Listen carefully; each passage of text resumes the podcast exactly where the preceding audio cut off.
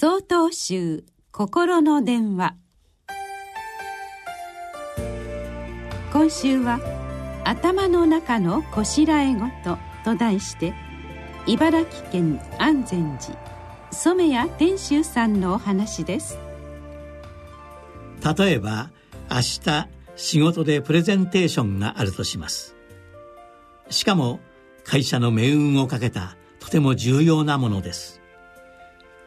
自分なりにできる限りの準備を進め布団に入ります。横になり明日の会議の様子を想像し始めます。順調に説明を進めていたのですが途中から取引先や上司や同僚の表情が曇ってきました。何がいけないんだろう。説明し忘れたことがあったのか。何か失礼なことを言ってしまったのだろうか。頭の中は真っ白になりみんなの顔が鬼のように見えてきた。その時点でもう寝てはいられなくなりますね。繰り返し悲劇的な結末を思い浮かべ寝不足のまま会社に向かわなくてはなりません。そんな思いは誰しもしたくありませんね。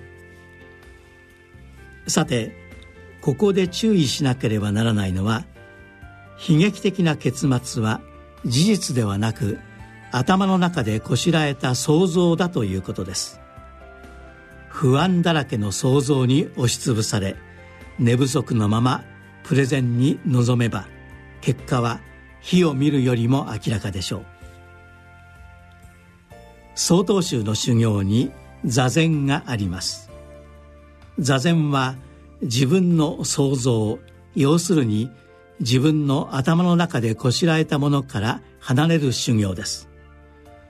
浮かんできた思いは捕まえたり膨らませたりせずに客観視し放っておけばやがて消えていきます。そうすれば本当に必要な思いが自然に湧き上がり適切な行動をとることができます。こしらえた想像は現実ではありません。現実とは自分がどこまでプレゼンの準備ができて今ここにいるのかということだけです。準備が不十分だと思ったら起き上がって徹底的に準備をしましょう。いつまでも自分で作った悪夢にうなされていては無駄に時間を過ごしてしまうだけです。ぜひともこの座禅の心で日常を過ごしてみてください。12月2日よりお話が変わります。